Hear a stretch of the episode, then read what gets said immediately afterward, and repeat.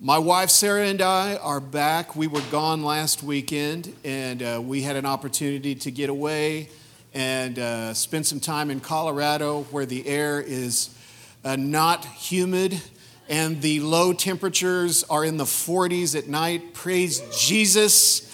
Uh, but we are back, um, and I tell you, it's you guys that bring us back to this climate because we love. If I could somehow transplant all of you guys, and Pastor Sean would say, let's start a church up there, then it'd be like, let's do it. But no, this God is doing something here, and we're so glad to be back in Journey Church this week. Now, Pastor Sean and Becca are, we just kind of tag teamed off, and they are just now getting back from their time in the same place in Colorado. In fact, I believe I have, we have a picture we can put up that's them on an adventure on the top of a mountain somewhere.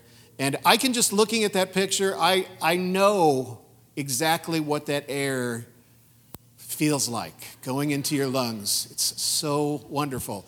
But uh, they are just getting back from their time to get away and have some time together. And uh, I'm so glad that they were able to do that. But Pastor Sean uh, arranged for this weekend when he knew he was going to be out to have a take five message today. And many of you have seen one of these. These are really uh, awesome times that we have where we have five people that speak for about five minutes. Not always, but uh, that's, the, that's kind of the idea. And they come up and, and, and they just share whatever God has been speaking to them. Now, I already heard last night. So I already know what these five messages are. But I want to tell you, um, and I don't want to precondition you too much, but I want to tell you what I heard last night reminded me of the Bible in the way that the Bible was created. Now, the Bible is uh, 66 books with 40 writers and one author. You, you understand what I'm saying? There were 40 writers, there was one author. Last night, uh, I heard what was supposed to be five messages, but I really heard one message with five points. And I, am just, I, again, I don't want to precondition you too much. Um, in fact, let's, let me go ahead and invite the, we have five ladies that are going to speak. If you guys would want to go ahead and come on up. Um, and I'll hand it off. Yeah, go ahead and give them a hand as they come.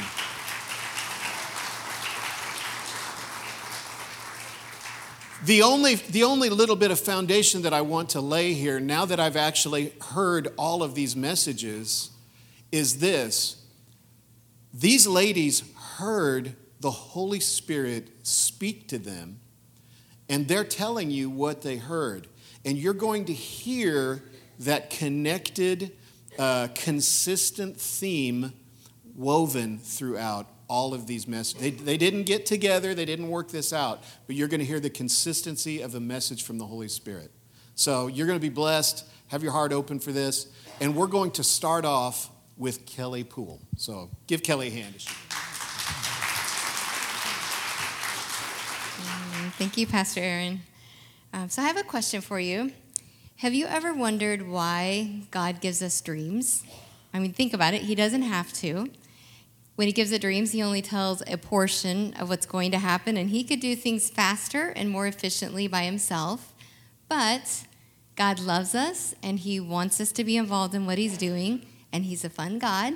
And so sometimes He gives us dreams, or maybe He's given you a promise or a vision. And as with everything, God gives us direction in His Word what to do with these. So Genesis 37 introduces us to 17 year old Joseph, and God had given him two dreams. And basically, with both dreams, his family was bowing down to him. But how is that going to happen? And my first point that I believe God wanted me to share is that when God gives us a dream or a promise, it's His responsibility to work out the details, and our responsibility is to stay faithful to Him and keep our hearts pure. And so Joseph's brothers, they're jealous of him to the point of hatred. They sell him to a caravan that's headed to Egypt and where he's sold as a slave. But listen to what Genesis 39, 2 and 3 says. So the Lord was with Joseph, so he succeeded in everything he did as he served in the home of his Egyptian master. His master saw that the Lord was with him and that the Lord caused all that he did to succeed in his hands. So think about this. When Joseph came to Egypt, he didn't know the language or the customs or the culture, but he didn't wait for the situation to get better to be blessed by the Lord. He stayed faithful to the Lord and he kept his heart pure no matter the circumstances. And he understood that God orders our steps and our stops. He was a slave for over 10 years, and then he was put in prison after being falsely accused. And by outward circumstances or appearances, it looked like his dreams were becoming less and less a reality. But God's plan was right on track. And listen what Genesis 39, 21, and 23 says when Joseph was put in prison. But the Lord was with Joseph and showed him steadfast love and gave him favor in the sight of the keeper of the prison. The keeper of the prison paid no attention to anything that was in Joseph's charge because the Lord was with him, and whatever he did, the Lord made it succeed. So, verse 21 says that the Lord was with Joseph and he showed him steadfast love. But Joseph was still in prison. And his situation stunk, like literally, and on so many levels. And I don't think that this steadfast love was talking about warm fuzzies from God all the time, but it was his provision, it was his favor and divine appointments and so on. And recently, a friend and I, we were fasting and praying, and an issue from months res- uh, before had resolved. And God spoke to her and He said, Recognize that I did that and acknowledge it. And He was teaching us to see when His hand was moving, to see His steadfast love, and to give Him thanks and praise for it. And when we do this, it keeps our heart in the right place and it keeps us in the right lane for God's blessing and provision. And I believe that that's what Joseph did continually. And that's why his Egyptian master and the prison guards saw that God was with him and that it was God who gave him success.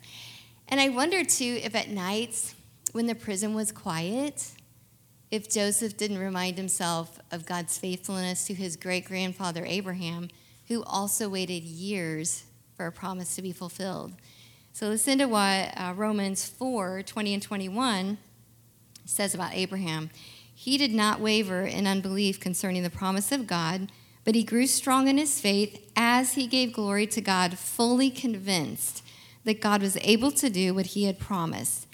So maybe Joseph told himself, you know, God was faithful to my grandfather, and he's going to be faithful to me he spoke words of faith over his life.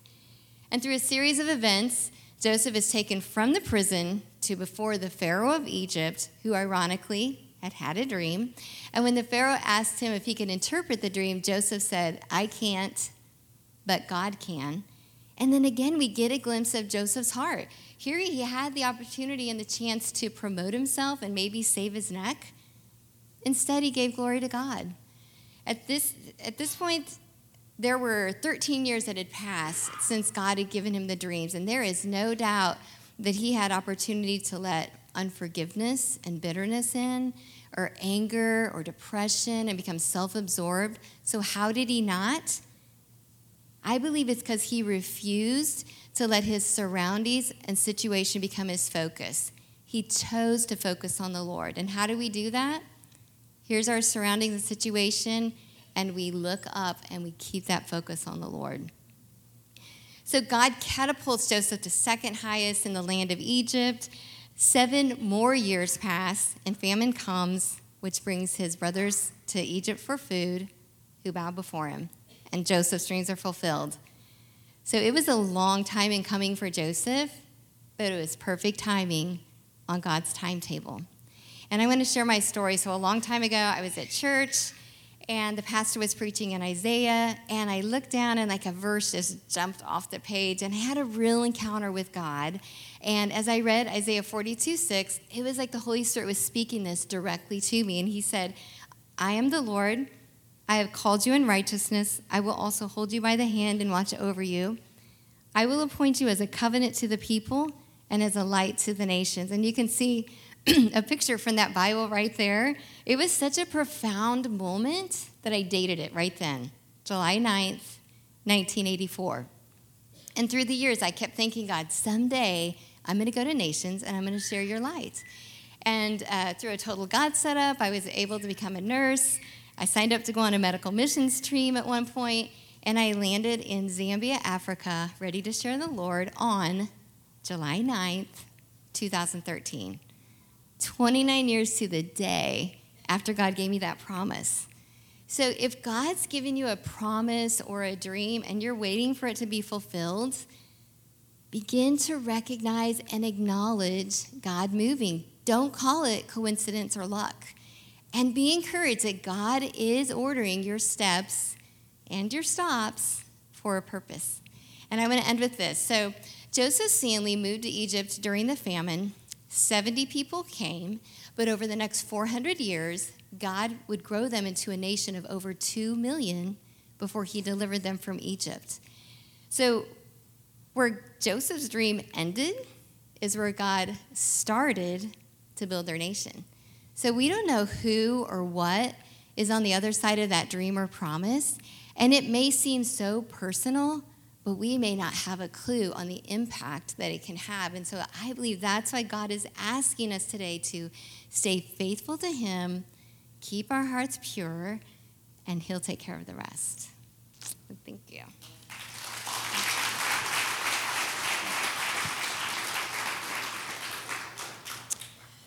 Good job. All right, so my name is Becky DeWitt, for those of you who don't know me. Um, so this is going to be fun. Um, I've titled this message, uh, Pain in the Process Brings Joy in the Journey. So, how many of you have ever started a DIY project, uh, a self paced online class, or maybe a fitness challenge, and you were super excited to get it started? You could see the end results were going to be amazing, and you couldn't wait to get all the way through it, and so you got started. Except that um, the DIY project, of course, took much longer than you realized. It was much more detailed. The online class was much more advanced than you realized, and you injured yourself the first day of your fitness challenge. So, what started out as excitement and ready to go became pain in the process. Now, on a bigger scale than a, a project, a class, or a fitness challenge. Um, Tom and I, my husband, we were in a season years ago where we were excited about our future. We um, were, had just moved to a new city, we had new jobs, and we were ready for what was next. But what we were not ready for was the unexpected delays and disappointments. Things were out of my control. And I was being tested, my faith was being tested, and I was losing hope. It was fading. We needed God like never before.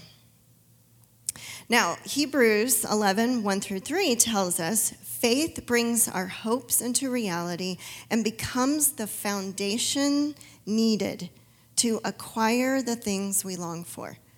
And Hebrews goes on to tell us that without faith, it's impossible to please God. So I knew I needed faith in this circumstance. In my life, I needed faith, but it was very shaky under this amount of pressure. And I began to doubt God. I became full of fear and wondering, is this ever going to change? I then became, uh, I had shame, thinking I had done something wrong. I was at a place where I didn't just need physical answers, I needed spiritual healing. I was faced with do I believe God is who he says he is and can do the impossible in my life, or will I walk away with more fear and doubt than ever before? So, not only was this the first time that my faith had been tested and with, with this much pressure, Holy Spirit was revealing himself to me in a deeper way. I knew him as someone who gave gifts or the fruit of the Spirit, but he was revealing himself to me as a friend, as a counselor, and a, and a guide that I had not known before. So, as he began to show me what was going on in my life and in my heart, and I was seeking God, I was praying, I was reading scripture, Holy Spirit began to highlight things, just as Kelly mentioned, that scriptures jumping off the page. That's what was happening to me. So I was reading in Romans 4, as Kelly mentioned, and Pastor Aaron mentioned, we did not talk about this. So this is what's really cool. So in Romans 4, where Paul is writing about it, what looks like to trust God, Paul shares about Abraham and the relationship he had with God. Abraham believed God. God accepted Abraham's faith, and so his faith made him right with God. Romans 4 goes on to talk about the covenant promise God gave him about being the father of many nations. So I was reading in the Message Bible, and uh, we're going to read uh, verses 13 through 15 in Romans 4. It says this That famous promise God gave Abraham that he and his children would possess the earth was not given because of something Abraham did or would do it was based on God's decision to put everything together for him, which Abraham then entered when he believed. If those who get what God gives them only get it by doing everything they're told to do, filling out the, all the right forms, properly signed, that eliminates personal trust completely and turns the promise into an ironclad contract. That's not a, a holy promise, that's a business deal a contract drawn up by a hard nosed lawyer with plenty of fine print only makes sure that you will never be able to collect. But if there's no contract in the first place, simply a promise, and God's promise at that, you can't break it. I finally saw what was going on in my heart. I had a wrong belief in who God is. I was treating my relationship like a business deal. I thought if I did all the right things, checked all the right boxes, then I would get a blessing. And when that wasn't happening, I thought I had done something wrong. I truly did not understand what faith was. I didn't understand God's love, His grace. I didn't understand what truly trusting God looked like. And that wasn't all.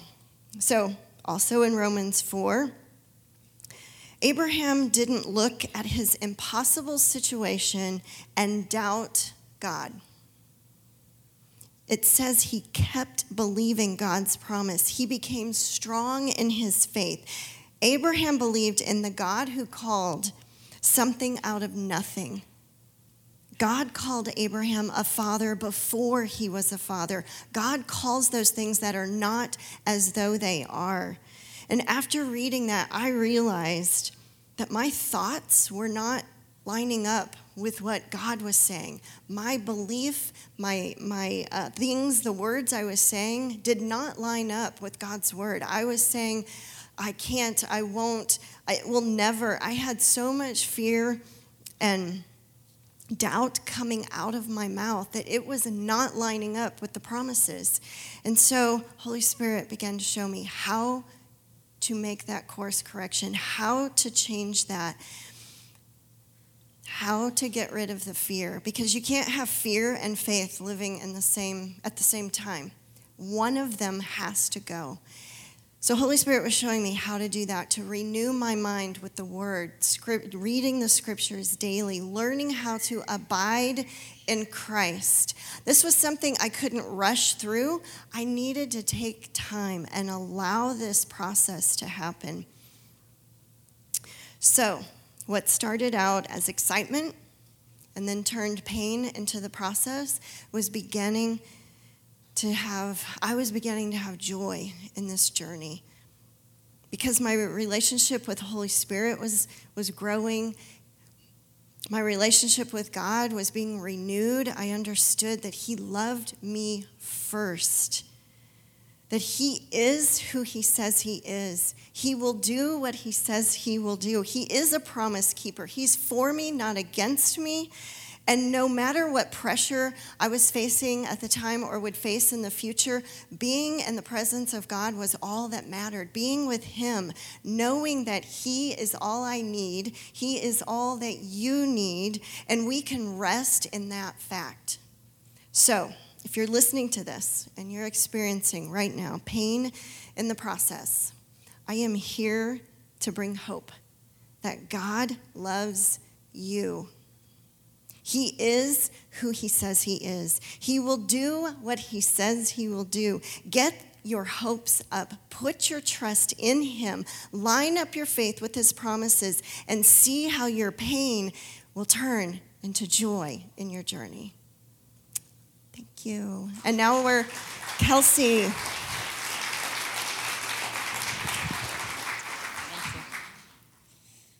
Yeah, so I'll be sharing part three of the sermon. um, so, for those of you who don't know me, my name is Kelsey Poor, and I'm the daughter of Sarah and Aaron Poor, the associate pastor here at Journey Church. Um, who in here has heard my dad preach? Okay, I understand you might be a little nervous right now. You might be wondering, will I finish the sermon in time?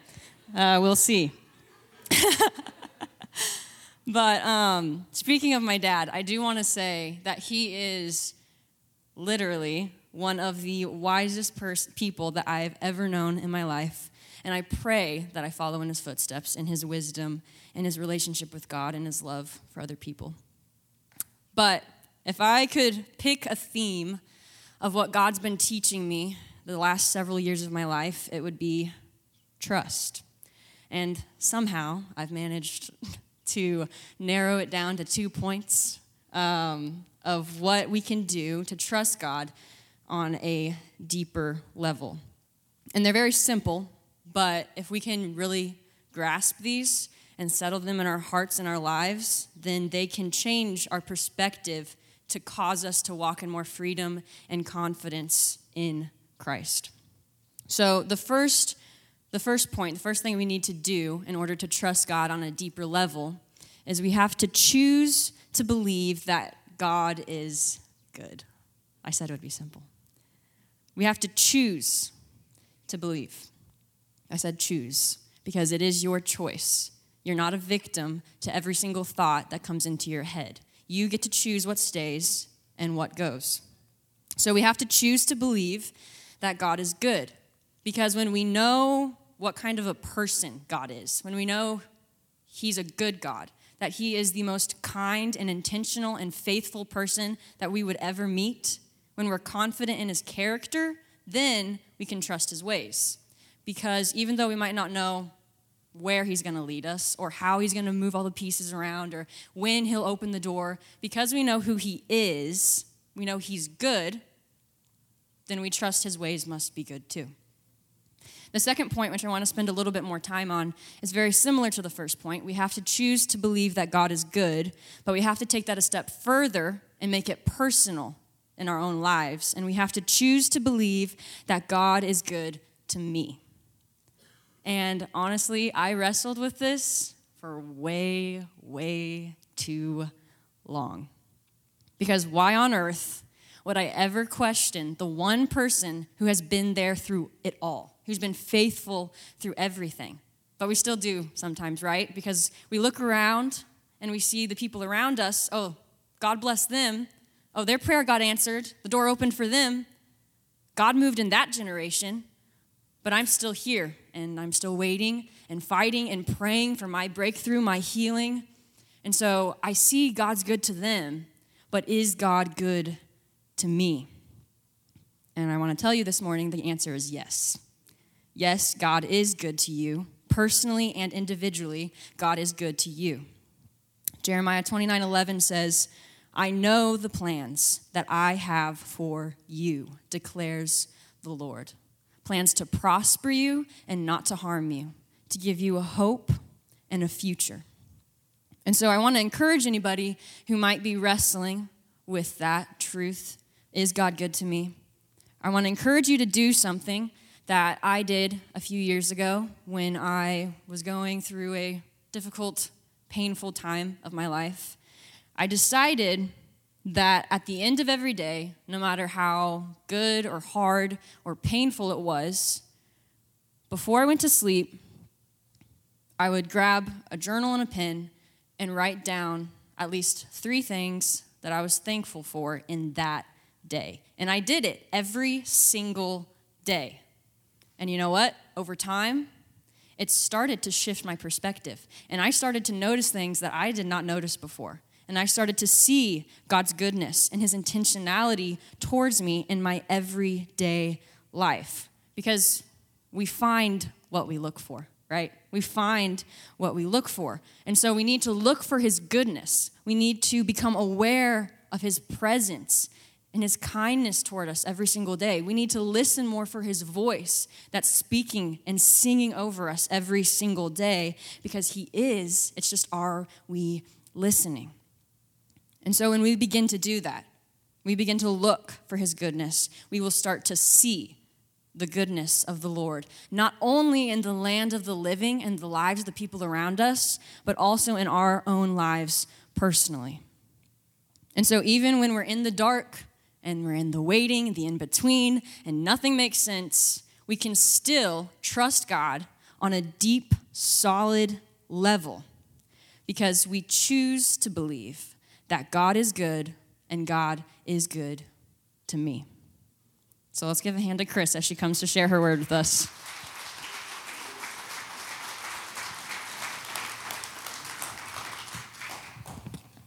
Morning. My name is Chris Yeager, if you don't know me.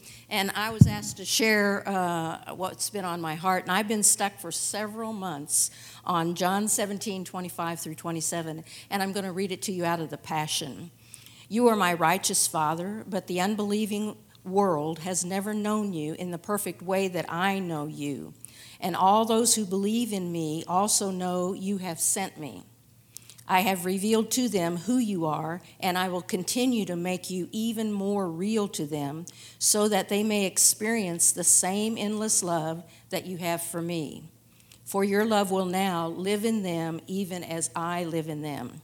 You know, knowing that Father's love is the foundation of everything, the starting place, I began praying that the Father would overwhelm me with His love to the degree that I would become a different person after that experience. The person that I was one minute before would be a different person after that. You know, I think we all know about God's love, but have we really experienced it fully? We know about it in our head, but have we experienced it to the degree that we become a different person from that point forward? I got stuck on this scripture. When I got stuck on this scripture, I had to ask myself this question. And you know, if someone would have asked me if I know God's love, I would have said yes. But I have I experienced it fully? To where I'm a different person from that point forward. You know, true salvation is not just acknowledgement of something, but it is an experience. It bec- you become a brand new creature. Father began taking me on an experience uh, about experiencing his love. He began showing me what it would look like, what it would feel like, what I would be like, what I would learn from it. The kind of love I'm talking about has no fear. That's what it would look like. Perfect love casts out fear. You know, most, if not all things that we struggle with are rooted in fear. So if I'm still walking in fear, then I'm not experiencing fully that perfect love yet. The kind of love that I'm talking about, it brings you to a place where you're at peace and at rest. And that's w- what it would feel like. You know, if it brings you to a place where all your desires are gone except for Him. For me, this tied into the purity of Him showing me His completeness, His otherness. You know, if I, if I walk in purity before Him, He will walk in purity before me, is what He said to me. Walking in purity for me is different than what it is for Father. For me, it means walking moral above reproach, totally surrendered, giving 100% of myself to Him, because Father is already moral and above reproach, giving 100% of himself to me, it would mean that I would perceive him. I would, I would sense, uh, he, because he's already there, I would get to that, to that place there at that same place, the same wavelength, if you will. The issue is if I walk in purity, then I can perceive and sense His love. I can perceive Him. I would be in tune with Him. He's not withholding anything from me. He is, he's been walking 100% before me the whole time. It's just that I wasn't able to perceive it because of the hardness of my heart. Walking moral and above reproach are outcomes to surrender, total surrender, me surrendering to Him. I realized that what I had been praying for God to overwhelm me with His love wasn't exactly the right thing to pray because His love was there all the time. So I've changed what I'm, I'm, praying now to be one of total surrender. Lord, I give you all of me, not just part of me, but 100% of me. Uh, Lord, I turn my eyes toward you. I turn my heart toward you. I turn my uh, mind toward you. They're yours. I believe what Jesus prayed in John that the Father would become even more real to us, to me, so that I could experience that same endless love that Jesus experienced. But that only happens when I surrender totally. Not because God hasn't given it, it's because I couldn't perceive it. Surrender is about getting rid of my expectations, you know, letting go of control, surrendering my will. Expectations carry with them disappointments and, and frustrations. And because of that, I wasn't able to hear the Lord clearly. I wasn't able to walk, it, have that same wavelength, be in tune with Him. I wasn't able to sense His love, His, his presence fully. Your free will is the part of you that surrenders to the Holy Spirit. Let, let me read one more scripture to you as I close and invite you to join me on this journey. This scripture has become a life verse for me, and it's just something that has been ministering to me for a long time. And so, if you're frustrated with maybe the expectations that you've been going through right now, or maybe you haven't been hearing the Lord clearly, or maybe if you've been in fear, maybe this is where you're at. It's Psalm 18 20 through 24 out of the message. God made my life complete when I placed all the pieces before Him. When I got my act together, I gave, He gave me a fresh start. Now I'm alert to God's ways. I don't take God for granted. Every day I review the ways He works. I try not to miss a trick. I feel put back together and I'm watching my step. God rewrote the text of my life when I opened the book of my heart to His eyes. I've meditated and prayed over the scripture for years, and now I see more than ever it's about surrendering fully to experience fully the love of the Father. If I walk in purity before Him, He will walk in purity before me. He's always been walking in purity before me, 100% before me. It's just now that I can perceive it. Father told me, You determine how surrendered you want to be and that determines how much you can perceive my love. Perfect love changes you into a different person. It rewrites the text of your life, one that has no fear. Thank you.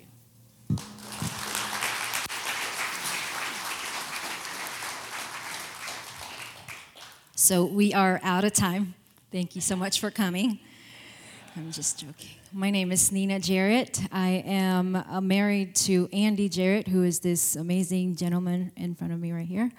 Um, about seven months ago, we were part of a Take Five where we talked about um, a word that was spoken over us, our, over our marriage, um, out of Isaiah 43, where he said, remember not the past and um, i'm doing something new. And we used our home remodel as an illustration of what the lord is doing in our lives and in, in our marriage. And i said i remember saying that um, because the home remodel wasn't done he wasn't done showing me uh, things that i need to see. Well it is not done. And i'm about done if you see i'm over here um, and it has been a challenge for me because sometimes when the Lord wants to show me something, I just go, I don't want to see it, Lord. I just need a minute. I just want to go in my little corner and take my minute. Suffice to say, life has been a pretty hectic for me. um, working from home, doing all of the um, dealing with the remodel and um, trying to be a good wife, trying to be a good mom to my two boys, trying to be a good worker, leader, servant, and all of that. My plate was full. It was so full that it turned into buckets. You know, have, this is my mom bucket, this is my wife bucket, work bucket. And as I was going through life, um, the Lord stopped me in my tracks and invited me to do a heart check. So when I said, Lord, search me, know my thoughts, know my anxious thoughts, He did show me. And um, in the interest of time, though, I'll just share three if that's okay. Um, the first thing that He showed me was pride. I wasn't really asking Him for help. Lord, there's just so many injustice in this world. There's um, suffering and pain, and there's this whole world who doesn't know your name. I'm all right. I can take care of my little bitty problem. Um, pride, right? Um, Lord, if I'm not the one helping this person, who will? Pride. If I'm not part of this group, what is it going to look like? Pride. I am tired and I'm exhausted, but I can make this chocolate crepe. Pride. I can just bake it right now. Pride. The second thing he wants to show me was that I have some misplaced identities. That I was trying so hard to be a good wife, trying so hard to be a good mom, trying so hard to be an excellent employee. And he showed me that it's because um, I wanted to be needed and valued. The third thing he showed me was that I was just too hard on myself. When things go wrong that I'm a part of, it's my fault. And I wish I can tell you that I was acing the whole obedience department. Oh, Lord, you are showing me it's pride. I got it. I got it. I got it. Pride, get out of here. Not today. That's not what I was doing. What I was doing was I was telling the Lord that if he sees it as pride, it kind of it's more like boldness, you know, or courageous, right? Like um, I can do all things through Christ who strengthens me. And um, nope, that's not it. Um, I was using scripture to fit my narrative as if he doesn't already know what's happening inside of my heart. And so I had a decision to make. Do I stick to my narrative and continue to find my value in those misplaced identities? Or do I fully surrender to the truth that my worth is not in what I can do but who I am? Do I continue to be too self critical, or do I create a space in my heart to receive His full grace? Because after all, He's the God of Matthew 6:26 who says, "Do not worry about your life or about your body. Is not life more than food and the body more than clothes? Look at the birds," he said of the air. They do not sow or reap or store away in barns, but yet your heavenly Father feeds them. Are you not much more valuable than they? He's still the God of Ephesians 3:20 who is able to do exceedingly abundantly above all that we ask or think, according to the power that works in us. He's still the God of Luke 5:13 where the leper, uh, the man with leprosy said, "Lord, if you are willing, you can make me clean. And he said, I am willing. He was willing then, he is still willing today. His grace is still enough for me. When there are moments when I don't have anything to give, he says, that's exactly where I want you to be. When I say, Lord, you have my everything, that includes my nothing, and my nothing is sweet to him still. I felt he asked me this question, and I'd like to extend it to you because sharing is caring. When everything we have is taken away from us, who are we? What does it look like for you and I to live in a place where what your output is and what you do is not who you are? What does it look like for you to intentionally choose to find peace in the truth that you are a son and daughter of the Most High King? That our identity is anchored in simply being a child of God. We are royalty. We are we belong to his kingdom. He says, "Seek first the kingdom of God and his righteousness, and all these things will be added to you." Kind of like when you're putting on a, a button-down shirt, right? When you start from the top, everything lines up. Some people maybe sometimes me too i start from the bottom up sometimes. Some people start from the middle and i don't know how you guys do it. Middle up and then down i have no time i have two toddlers in 10 seconds i'm going to move on. But he's invited us to receive this truth that i'm a beloved of christ and that is who i am. And if i can't do anything else it's enough that I am his child and I am loved by him. Amen. This is just an intro because the next person who's going to talk is Pastor Aaron. That was just a warm up.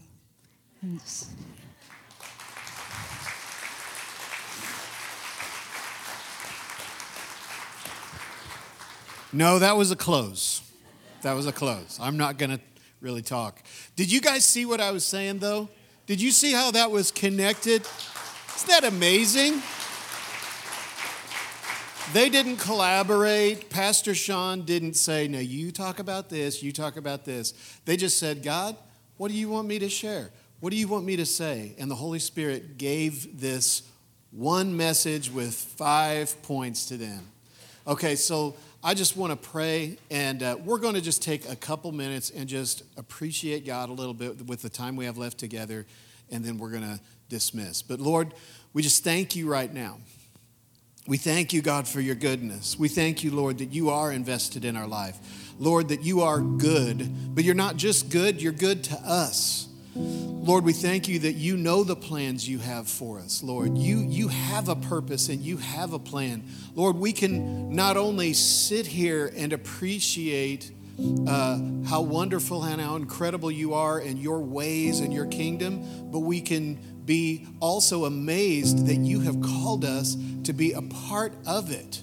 And you have given us an identity that says, I am a son of God, I am a daughter of God. And God, we just love you, Lord. We love you, Lord. We love you, Lord. We can't get enough of you. And we want to worship you with all our heart. Amen. Let's stand up and praise one more time.